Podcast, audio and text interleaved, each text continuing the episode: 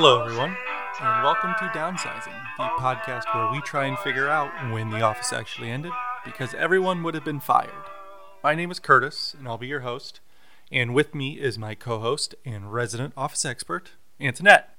Hey everyone. Today we will be discussing Season 3, Episode 10 Benihana Christmas. Curtis, can I ask one question of you off the bat? Sure. So this is a supersize episode. It was an an hour in its original length with the commercials. Do you think it was necessary to have this episode be an hour? So about let's say it's 42 minutes without the commercials. I, yeah, I, I think it works. I don't, I can only remember like one scene that felt like it was just kind of a weird, not weird, but like they just threw it in there for just cuz. Like it could have been cut and nothing would have been wrong with it. Yeah, we just get a lot of party montage, if you will. Um, so I think it's just a fun way to check in with the characters, but I can see if they were rerunning it or something, I'm sure they cut those parts to fit a 30 minute time slot. Right. So in this episode, we see Michael having relationship problems. A few of the office workers go to lunch, and there are dueling Christmas parties. The cold open of this episode sees Dwight bringing in a dead goose and laying it on Pam's desk. Yes, he just happened to hit it as he was driving into work, um, which is actually somewhat easy to do, unfortunately, in areas where geese congregate. And he says it's a Christmas miracle that he can cook it down and they can have a pretty tasty feast. Something I just thought of with you bringing up the fact that hitting a goose would be pretty easy. Dwight had to not make any effort to not hit that goose. like the park that we live near, there are geese because there are two big ponds. There are geese there all the time, and they're mm-hmm. walking across the road. And they, as I'm sure many people, if you have ever come in close contact with a goose, they don't care. No. They they if they don't like fly away as if it was a regular bird, if they were in the middle of the road, they will just walk across and they'll just stand there. So Dwight didn't probably didn't go out of his way to hit this goose, but he probably didn't make any effort to not hit this goose. That's a great point. That's very consistent with Dwight's personality and how he feels about just nature. Uh, quick anecdote about geese. I went to a college with a very large goose population. Every spring, there was uh, in the student newspaper just a primer on how to treat the geese. Like, you need to give them a wide berth, do not sit near the nest, do not agitate the goose, anything like that. So, uh, I'm pretty well versed in uh, avoiding geese. So Dwight is pleading his case to prep this goose and cook it for the Christmas party that is happening later on in the day. And Toby is having none of this. He keeps saying, Dwight, we've talked about this. And we get a quick cut to Dwight telling the camera crew that one time he wanted to bring in duck for his lunch. Unfortunately for everyone, he decided that the way to do that was to bring in a live duck that he, I guess, was going to kill, defeather, and cook all over lunchtime. I don't know where he was going to do the cooking part of that at least. Yeah. I can't imagine you can cook a duck in a microwave. Or a toaster oven. Right.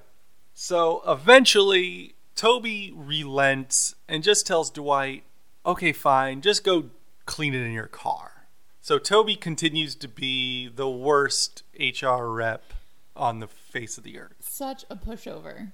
The episode opens with us seeing Michael continuing his Christmas tradition, which is one upping everybody with his Christmas gift. As we saw in the last Christmas episode, the office had agreed to a $20 limit on their Secret Santa. And Michael decided to blow that out of the water by getting an iPod video. This episode, we see him come into the office with a bike. And what the office has done this Christmas is just do a toy drive. So there's a box by the entrance to the office filled with just little, you know, board games and dolls and stuff like that. And Michael comments on it by saying, you know, everybody got all these little knickknacks, and here's a bike that I am giving to some poor kid. Except we learn that it's his old bike. Everyone comments on the fact that the tires are kind of bald and the paint is chipping. And Michael tries to just gloss over it by saying, Oh, it's so nice. Look at what I'm doing for some child. Michael is excited for the day, though, because Carol, his girlfriend, is coming to the Christmas party. And I personally am kind of shocked that he and Carol are still dating. Yeah, we have not had a check in with Carol since Diwali, at which Michael proposed to her in front of a huge crowd of people. We sort of assumed at that episode that that was the end of Carol and Michael Apparently, she gave him another chance, maybe said tone it down, to which Michael just completely ignored because his Christmas card for this year is a photo of Michael, Carol, and Carol's children on a ski trip. But Michael was not on that ski trip. The ski trip occurred two years ago, and Michael photoshopped his head or his face over Carol's ex husband's face and then sent that out as his Christmas card, which is, as Jim describes, pretty bold. And Carol obviously does not take this very well, and Michael really doesn't see what the issue is. He thinks it's hilarious and tries to spin it to Carol that he was on that ski trip. She just didn't know it. Like he was in her heart the whole time and just has not met him yet. So Carol, who has shown up to the office early, decides that this is the time that the relationship between her and Michael has met its end. Michael tries to entice her to just think about it because he got them two tickets to go to Sandals, Jamaica and he thinks that this is just the perfect time for them to do that. She needs to wear her skimpiest bikini and really think it over. Carol is not enticed at all. She has kind of had her fill of Michael and walks out. Now, this is not the last we will see of Carol, but it is the last we see of Carol for a couple of seasons. And this kind of brief interaction between Carol and Michael in this episode is kind of the epitome of why Michael isn't dateable in the first place. Very much so. Unfortunately for Michael, his loneliness takes over, and any whiff of just interest that he gets from another person, he takes it to like just a level 10 immediately. Carol was a very nice lady. They did have a connection, but he just went to year five when they were on month five of their relationship. And he just cannot help himself because he so badly wants human connection. He so badly wants a solid relationship and a family that he's willing to sort of create something in his mind to justify where he's at and why he has decided, oh, yeah, like we are this one big happy family. We went on this ski trip. That's this image that I'm projecting to the world in my Christmas card. And even buying two all inclusive tickets to Sandals Jamaica is a pretty tone deaf move for where this relationship is at, I would say so yeah, in addition to those things, he also objectifies Carol in front of the entire office. Yeah. He introduces her to everyone. He's like, for those of you who do not know who this woman is, this is Carol. It's my girlfriend. This is just the front of her. Now, and he's like, turn around and show him the rest. He's like, what are you doing? Yeah, he again just doesn't know how to act. Um, he is starved for human connection, so he has to show it off in a physical way as well. And really, this breakup is the catalyst for the rest of the episode, I would say. Yeah. So Michael is immediately sent into just a downward spiral. And he first walks out in front of the office and announces that Christmas is canceled. And everyone in the office is just like, well, you can't cancel a holiday. Yeah, if you've ever if you have a dramatic person in your life, you've heard that before. Well, Christmas is canceled. Yeah, no, people can still celebrate Christmas uh, despite whatever drama other people want to bring into it. And Michael's just so heartbroken. He doesn't know how he could possibly celebrate the holiday or have their party. He's wallowing pretty badly in his office. He's listening to an iTunes clip. So, okay, think back, everyone that's a millennial or above. Think back to when you had iTunes and you wanted to hear a snippet of the song before you actually purchased it for 99 cents before they raised the price to like 129 or something like that when no one was using iTunes anymore. That's typical Apple. yeah. Uh I don't know, what is it? Like 25 seconds of the song. Yeah, yeah, somewhere around there. So Michael decides the way to sort of soothe his broken heart is to listen pretty much on repeat to a 25 second snippet of James Blunt's Goodbye, My Lover uh, from his 2005 album Back to Bedlam. I had it. It was pretty good. Yeah, I was gonna say you seem to know a lot about that album. Like those are those are some specifics. there. Yeah, it was good. Uh, instead of just buying the song for 99 cents, he he tells Dwight that that snippet is just fine. Dwight's trying to help him rid his office and his brain of just any remnants of Carol.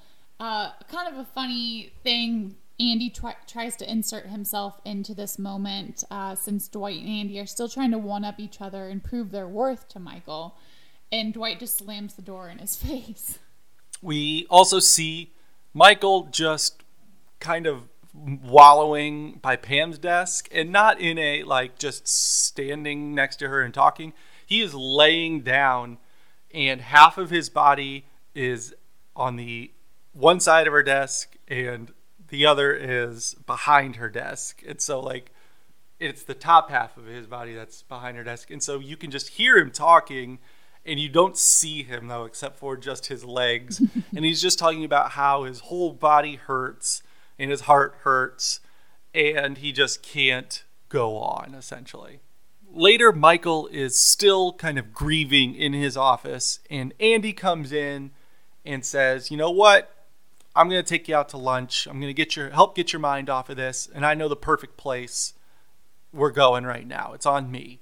And Michael asks if it's Hooters and which of course and Andy says, Nope, it's classier than that. We're going to Benihana, aka Classy Hooters, which is what Michael calls it. So before leaving, he tries to round up the gang. He says, Dwight, Ryan, Jim, we're going to lunch. Let's go. And Ryan rattles off a series of excuses as to why he can't go, which is pretty impressive. Mm. None of them really have anything to do with the other and Michael's just like, oh, well, okay, because he's an idiot. Right. And so Jim, left with no excuses, is forced to go. So we have Jim, Andy, Michael, and Dwight going to lunch. Andy's invitation to Benihana allows Michael to wax poetic about a common phrase. Bros before hoes. Why? Because your bros are always there for you. They have got your back after your hoe rips your heart out for no good reason. And you were nothing but great to your hoe. And you told her that she was the only hoe for you, and that she was better than all the other hoes in the world. And then. Then suddenly she's not your hoe no mo. the seating arrangement at Benihana. So if you have ever been to a hibachi style restaurant, They are pretty much all the same. You're at this big table with the hibachi in the middle, and it's a U shaped table, and you just sit around it. So Michael, Andy, and Jim are all able to sit together, and then there is a couple sitting between Jim and Dwight, and Dwight is put on the opposite end of the table. That's because there's a bit of a tussle for the chair next to Andy. Andy situ- situates himself right next to Michael, and Jim manages to sort of slip into the chair next to Andy, which is kind of surprising. You would think like he wants to be on the very outer edge. Then there's the couple right behind them coming, and they see seat themselves immediately next to Jim. So then, yes, Dwight is forced on the other side, and throughout the entire lunch, cannot hear anything because it's loud. Benihana's is apparently pretty busy right now. The hibachi's loud anyways because you have the the grill utensils, you have the fire going, you have the fan. So he shouts over the couple. He you just hear him in the background of when Andy and Michael are talking, trying to say, Michael, what are you saying? Can you say that again? Talk louder. I can't hear you. And then eventually Andy and Michael just ignore him. I I realize in the scope of the show why this was done. There's com- the for the comedic effect, but I feel like this should have been pretty easily taken care of. Like Dwight makes a big deal about having to sit in that seat, and the guy is just like, no, no, I'm I'm sitting here. And I think because Dwight's so aggressive with it, that's why Right. like the guy stays there. But in real life, it would like because that seat on the other side of his wife or whoever this is, person is is open. So Dwight, all Dwight has to be is like, "Hey, I'm with these guys. Would you mind just just, going to this seat?" And any normal person would be like, "Okay, yeah, sure." And so yeah, I like that part's pretty ridiculous to me. And again, I get why it's there. It's for the comedic effect of it. But yeah, it, it's a pretty easy fix in my For mind sure. throughout the lunch, Andy is doing his best to be Michael's wingman and person that kind of gets him out of this funk. He is kind of hitting on the waitress for Michael. He is just being very engaging with her and trying to get her to stick around and joke around with the group. And he is kind of building Michael up in regards to this woman and just like, hey, she's, you know, she thinks you're really funny. She's checking you out. And it comes to Andy saying, you should ask them to the Christmas party. Yes, so their waitress's name is Cindy, and Andy just keeps calling her over, keeps sort of trying to engage with her, like Curtis said. But the women that Andy and Michael show up to the office with are not Cindy, the waitress, and somebody else. Like, they are completely different people than what we've seen at the restaurant. And Michael, Andy, and Dwight are all kind of pretty drunk at this point because they've been drinking egg nagasakis, which is just eggnog with a bunch of shots of sake in it. Jim does not. Uh, he's the driver, but it looks like he's just drinking cokes at lunch. So they come back to the office and they are ready for the Christmas parties. So when they come back to the office, Andy and Michael are like, hey, these are our new girlfriends. And they don't know their names at all. Like I said, I don't think they met them except for being like, you and you, you're coming to our office Christmas party. That's what's confusing to me in this episode because there is no recognition of that part that these are two different girls. Like you would think that Jim would be like, "Oh yeah," like say to somebody as an aside, "Yeah, Michael was really into one of the waitresses." And then the two girls that he brought aren't those girls. Like, I think it's like a purposeful thing to sort of show, I guess the creators were like, yeah, the original waitress was really pretty and she was not going to have any part of going off with these two random guys.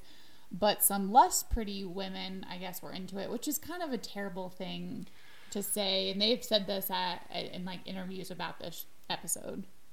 So that that's the point of it. Yeah. Okay. That's Because. I couldn't. So to me, I couldn't tell if it was just a casting thing. Like they shot this over, say, three days, and the waitresses, the original waitresses, could only make it for like day two, and then these girls could make it for day three, and they were like, yeah, whatever. Nope, it was a purposeful thing. Okay, because that makes more sense for the rest of the episode because another issue that Michael is having in this episode is keeping track of which girl is the girl that he is dating.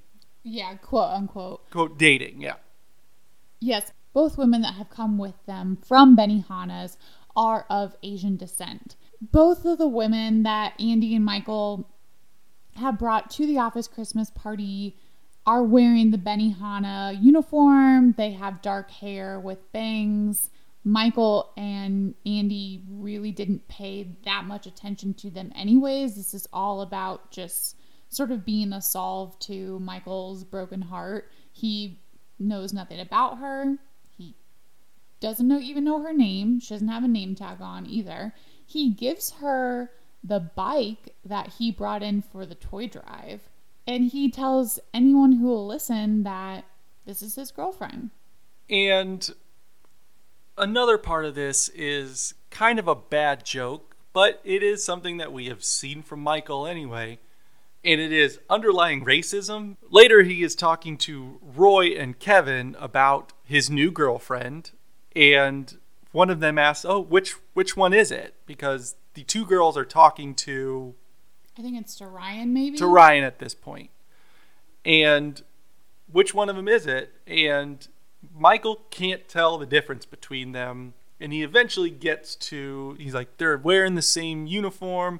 And you know how all, and he pauses and says, waitresses look alike. And so Yeah, he's trying to play into like a it, stereotype. it does there. come from yes his kind of ignorant racism in the whole all insert race here look alike michael's plan to solve this problem is to find the two of them together so at this point they are talking to ryan in the break room now and Michael comes in and is like, Where's my girlfriend? And he's acting like he's super drunk. And he's just waiting for the girl to be like, Oh, it's me, which she finally does. And Michael's like, Oh, I just wanted to give you a hug. And he sneakily puts a, a mark on her arm with a sharpie. Yeah, it's it is something. That's peak Michael. After maybe I don't know an hour, a couple hours at the party, the Benihana waitresses are bored. They're not really into it. They say the party's kind of lame, so they're just gonna head out. And Michael, desperate to keep this woman whose name we still don't know there, and he still doesn't know, says, "Wait, no, come with me to Sandals, Jamaica. It's gonna be super fun." And she's like, eh, I have school. She is not into it at all. They just were going out just to go, probably for the story. They are probably 20 years younger than Michael and Andy, and they've kind of had enough. And that's the end. And Michael's sort of back to being heartbroken again, thinking he lost his quote unquote girlfriend. And it takes a pep talk from Jim to kind of get Michael back in a good mood. Jim tells him, Hey, you just had a rebound. And he's saying this in the sense of like, this is kind of the first step towards moving on. And Michael's like, Yeah, you're right. I, I did. I had a rebound. I feel good. I'm, I'm ready to, you know, to move forward. And we see him on the phone later talking to someone. We do not know who this is at this point. And he invites them to go to Jamaica with him. And this person, surprisingly, accepts. So Michael is going to go on his trip to Sandals, and he will have a companion after all. Yeah, so we're left with a little bit of uh, mid-season suspense about who Michael's Jamaican companion will be. When the guys come back from lunch, they are met with kind of a confusing situation at the office because there are now two Christmas parties going on. Yes, the party planning committee is being commandeered yet again by Angela. Karen seems to be a new member of the party planning committee. Uh, I guess since she came from Stamford and maybe she did that there, um, but they seem a little willing to try to have a new member until Karen tries to make some suggestions about what would make these Stamford people feel a little bit more at home. So, some things that they used to do for their Christmas parties. And she's saying off this list, and Angela is having none of it. After she says margaritas, Angela just stops her and says, God help you. This is not going to work out. You tried it. You're done. And everyone else looks down because everyone knows how domineering Angela is. Karen is really taken aback and is kind of looking for a lifeline from someone, but no one's kind of willing to give it. And Angela is stressed because that's how she plans her parties, and she's got to make her Nutcracker Christmas party perfect. After the meeting, Pam goes over to Karen's desk and was like, Hey, I'm really sorry about that meeting. That was crazy. Pam does tell the camera that she's been kind of cold towards Karen and she doesn't have any reason to be Trying to be the bigger person. And that really opens this sort of friendship a little bit, at least this acquaintanceship between Karen and Pam. And they decide to plan their own party. But not before setting up their own party planning committee known as the Committee to Plan Parties. Yes. And this leads to a disagreement with Angela, not only because of the second Christmas party, but because of the second party planning committee. And she runs off and tells Dwight, and Dwight comes up to Pam and says, You will disband this committee immediately. As the number three in charge, I am ordering you to do so. And Andy pipes in, like, Well, I'm the number three in charge and he is just kind of dismissed pretty easy, quickly. At this moment, Jim comes over and says, Well, as the number two of person in charge, I am forming my own committee to determine the validity of the two party planning committees. And he's the only member, and he's going to rule on that right now. And he says that the planning committee is valid. So we have competing Christmas party wars. Karen and Pam's party features margaritas, karaoke machines, and a Christmas raffle. I'm not sure how they were able to procure two margarita machines and a karaoke machine on such short notice, but I guess the demand for that around Christmas was not very high in Scranton. Angela is just furious out of her mind Karen and Pam start their party at 2:45. Angela's was supposed to start at 3, but she calls Dwight to see if she can get it started earlier.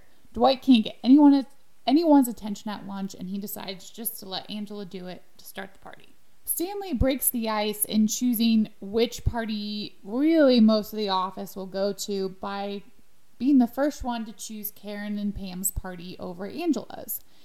Angela only gets Phyllis as really a hostage of the party planning committee. Hannah and Kevin, and Kevin only goes because the double fudge brownies. Everyone else is at the karaoke margarita party and seemingly having a pretty good time. Angela was kind of a real jerk and hid the power plug for the karaoke machine, but Darryl grabs his synthesizer and the karaoke kicks off and really does seem like I said, everyone's having a good time. Michael and Andy bring their dates over to that party after briefly stopping in at Angela's party. And Angela just doesn't have anything going for it. She's playing the Nutcracker Suite, but people are just sitting around pretty bored. Like, really, there's just treats, and that's not really a party. Karen and Pam call off the wars when they can see how hurt Angela is by the whole thing. She takes party planning pretty seriously. And Pam is trying to do the bigger thing here, but sometimes Angela just deserves to be put in her place about this. For sure. It is absolutely ridiculous that she has to be so militant and domineering about just planning a stupid Christmas party for the office. So, with that, they bring the party out into the open. They set up the karaoke machine. They've got the margaritas going, and people are, are really going for it. Similar to last year's party, lots of booze flowing. We get lots of shots of people doing karaoke, and there's some really funny moments. Kelly sings We Belong Together. Uh, I forget who that's by. Not Mariah Carey. Yeah. That song I don't believe had come out at this point. No, it had not. Uh, but she loves to throw in like Ryan's name in there, and you can tell Ryan is super uncomfortable by the whole thing. Creed does a really good rendition because we know in real life he's a good singer. And Dwight holds the microphone for Angela as she sings Little Drummer Boy, her, her favorite song. So, in the end, the olive branch being extended ended up working out for everyone. However, this collaboration between Pam and Karen makes things a little weird for Jim. And we see kind of this love triangle developing in this episode. Earlier, when Pam goes over to Karen to just kind of mend fences and begin the planning of the second Christmas party, Jim sees them talking together and is just kind of like, uh, oh, what's going on here? Yeah, he's a little perturbed. I think he would like to keep that separate because Karen's his new girlfriend, Pam's his old crush. He is committed to trying to move on. And we heard him say as much earlier in the episode because Pam tries to give him a Christmas gift. She has been setting up this elaborate prank on Dwight, sending him letters from the CIA. And the gift to Jim is to allow him to choose the mission that they're going to send Dwight on. Jim hesitates though. He says, as you know, the number two with the promotion, he really can't be doing those type of things anymore. However, later at lunch, Jim takes advantage of the situation of Dwight not being able to hear what's going on. And so there is a point where Cindy is talking to Michael, and Dwight is trying to figure out what's going on. And so he gets Jim's attention and asks, and Jim says she she needs to know what's the best way to clean a goose. And so Dwight gets the waitress's attention and describes in gory detail what she would need to do to do that when of course that's not at all what they were talking about. Right. And so Jim tries to justify this and says, "Well, this that other thing was different. That was a prank and this is well, yeah, this is this is a prank." So we kind of see that Jim was just more hesitant to kind of do this thing with Pam that is just very involved and them joking around. So he's trying to put that part of his life in the past. Yeah, he like he said, he just doesn't want to fall into his old patterns. And I want to just raise the point again that Karen is just such an innocent bystander in all of this, has no idea of the history. And that's very apparent because as they're setting up for their margarita karaoke party, Roy is in the break room trying to help or just talk to Pam, you know, whatever he's doing up there. And they're talking about wrapping gifts, and then he says, Okay, I'll see you guys later. Karen says to Pam, Oh, he's cute. You should date him.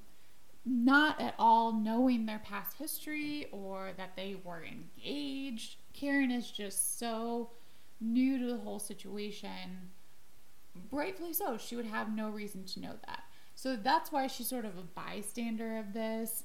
Again, you don't just unload everything onto your new girlfriend, but I feel like Jim probably should have given her a bit of a heads up when she came to Scranton.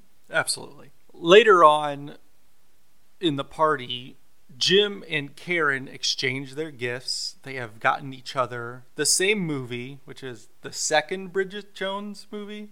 I think it's the first one. I think it's just Bridget Jones's Diary. Okay. And I haven't seen it. they both comment about how awful the movie is. And so it's just like an inside joke gift. And so they're joking with each other and they hug each other. And Pam sees all of this and just has that very, like, oh gosh, Yeah, look on her face. Right. And then later on, there's a shot of Roy giving Pam a gift. And Pam seems to be very surprised by this and enjoys it and gives Roy a hug. And Jim sees this and has pretty much the same look on his face. Yeah, he's Jim's perturbed that Pam is still talking with Roy, and like you said, I don't think that Pam was expecting a gift. This is Roy sort of trying to win her back. Maybe Pam is thawing a little bit there, but I think she's just genuinely trying to have kind of a cordial relationship with Roy.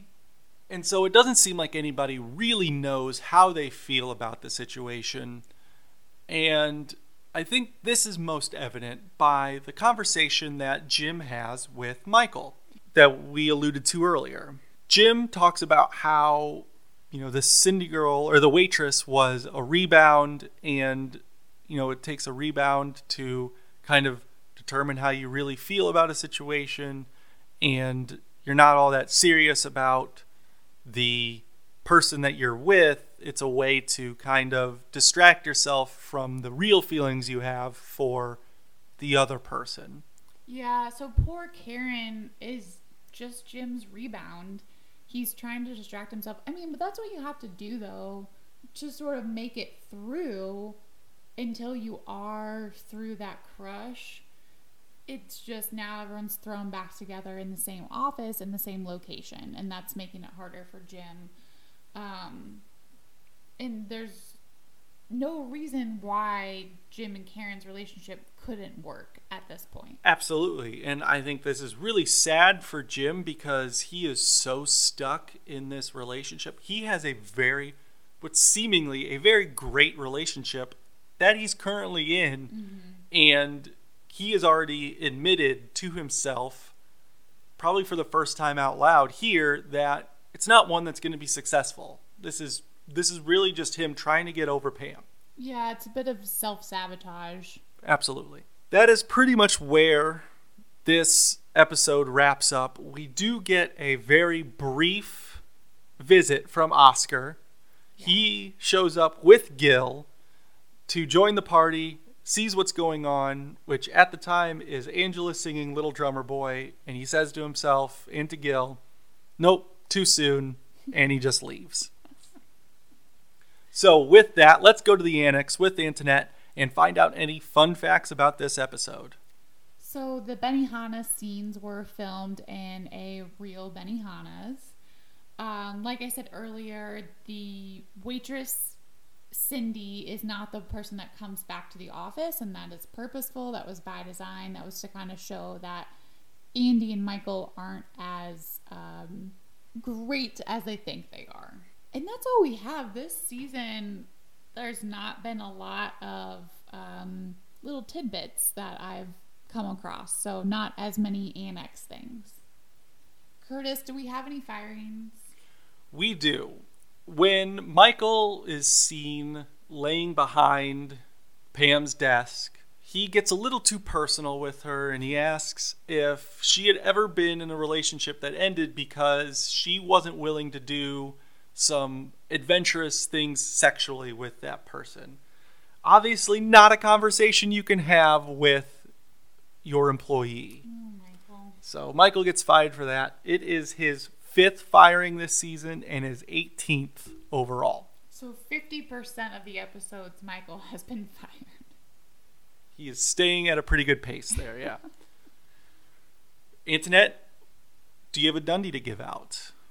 Yes, the Dundie for the worst setting for a group to dine is hibachi grill. You cannot go, even with four people, as we see, and actually have a conversation. Really, it's just a solo or one on one sort of place to go. The hood fan is loud, the grill is loud. You cannot go with more than a couple people if you want to talk to everybody. For sure. And I might be kind of a downer here, but there are times when I go to hibachi restaurants and the chef's doing like doing the jokes Yeah. and the the rice toss and everything, and it and a lot of times at some point I'm just like, I just kind of want my food, man. Like I just want to sit here and talk to the person I'm with. Like, can we just can we just speed this along? I'm just kind of hungry. And at least I can you go to like the other side of the restaurant Yeah. and still get the like hibachi. That's the thing. I, think don't know. so. Okay. I don't know, That's I the thing. think- You can get all the same food without like the hibachi experience. Sure. What is your Dundie? My Dundie is the perfect pair award, and that goes to Angela and Hannah because they are both just huge bummers. Like, Hannah takes no joy in the day whatsoever, or in anything that we have seen. Yeah, I yes, I do have a bit of a kinship to Hannah though because she is sort of ahead of her time and I appreciate that she dresses her male child in all pink because who cares and that she breastfeeds in the office. Yeah, but it's the abrasiveness of it. It's just like it's his favorite color. Right. and true. not She- not a oh you know well it's actually a boy he he really likes pink she didn't have to be like it's a boy Right. and so when she is getting ready to join the nutcracker christmas party Angel's like hey i you're gonna have a really great time and hannah's like why wouldn't i have a great time Right. They are sour. and they kind of come to a head at one point when Hannah is trying to crack nuts with the nutcracker and she's just like these are just really hard to crack and Angela says well try harder. And Hannah just places the nut on the table takes the whole nutcracker and just smashes the nut with it. So they really are two people that are it's it's a situation where they're both very similar except if you tried to have them in the same room with each other they would kill each other. Yeah, that's a great point.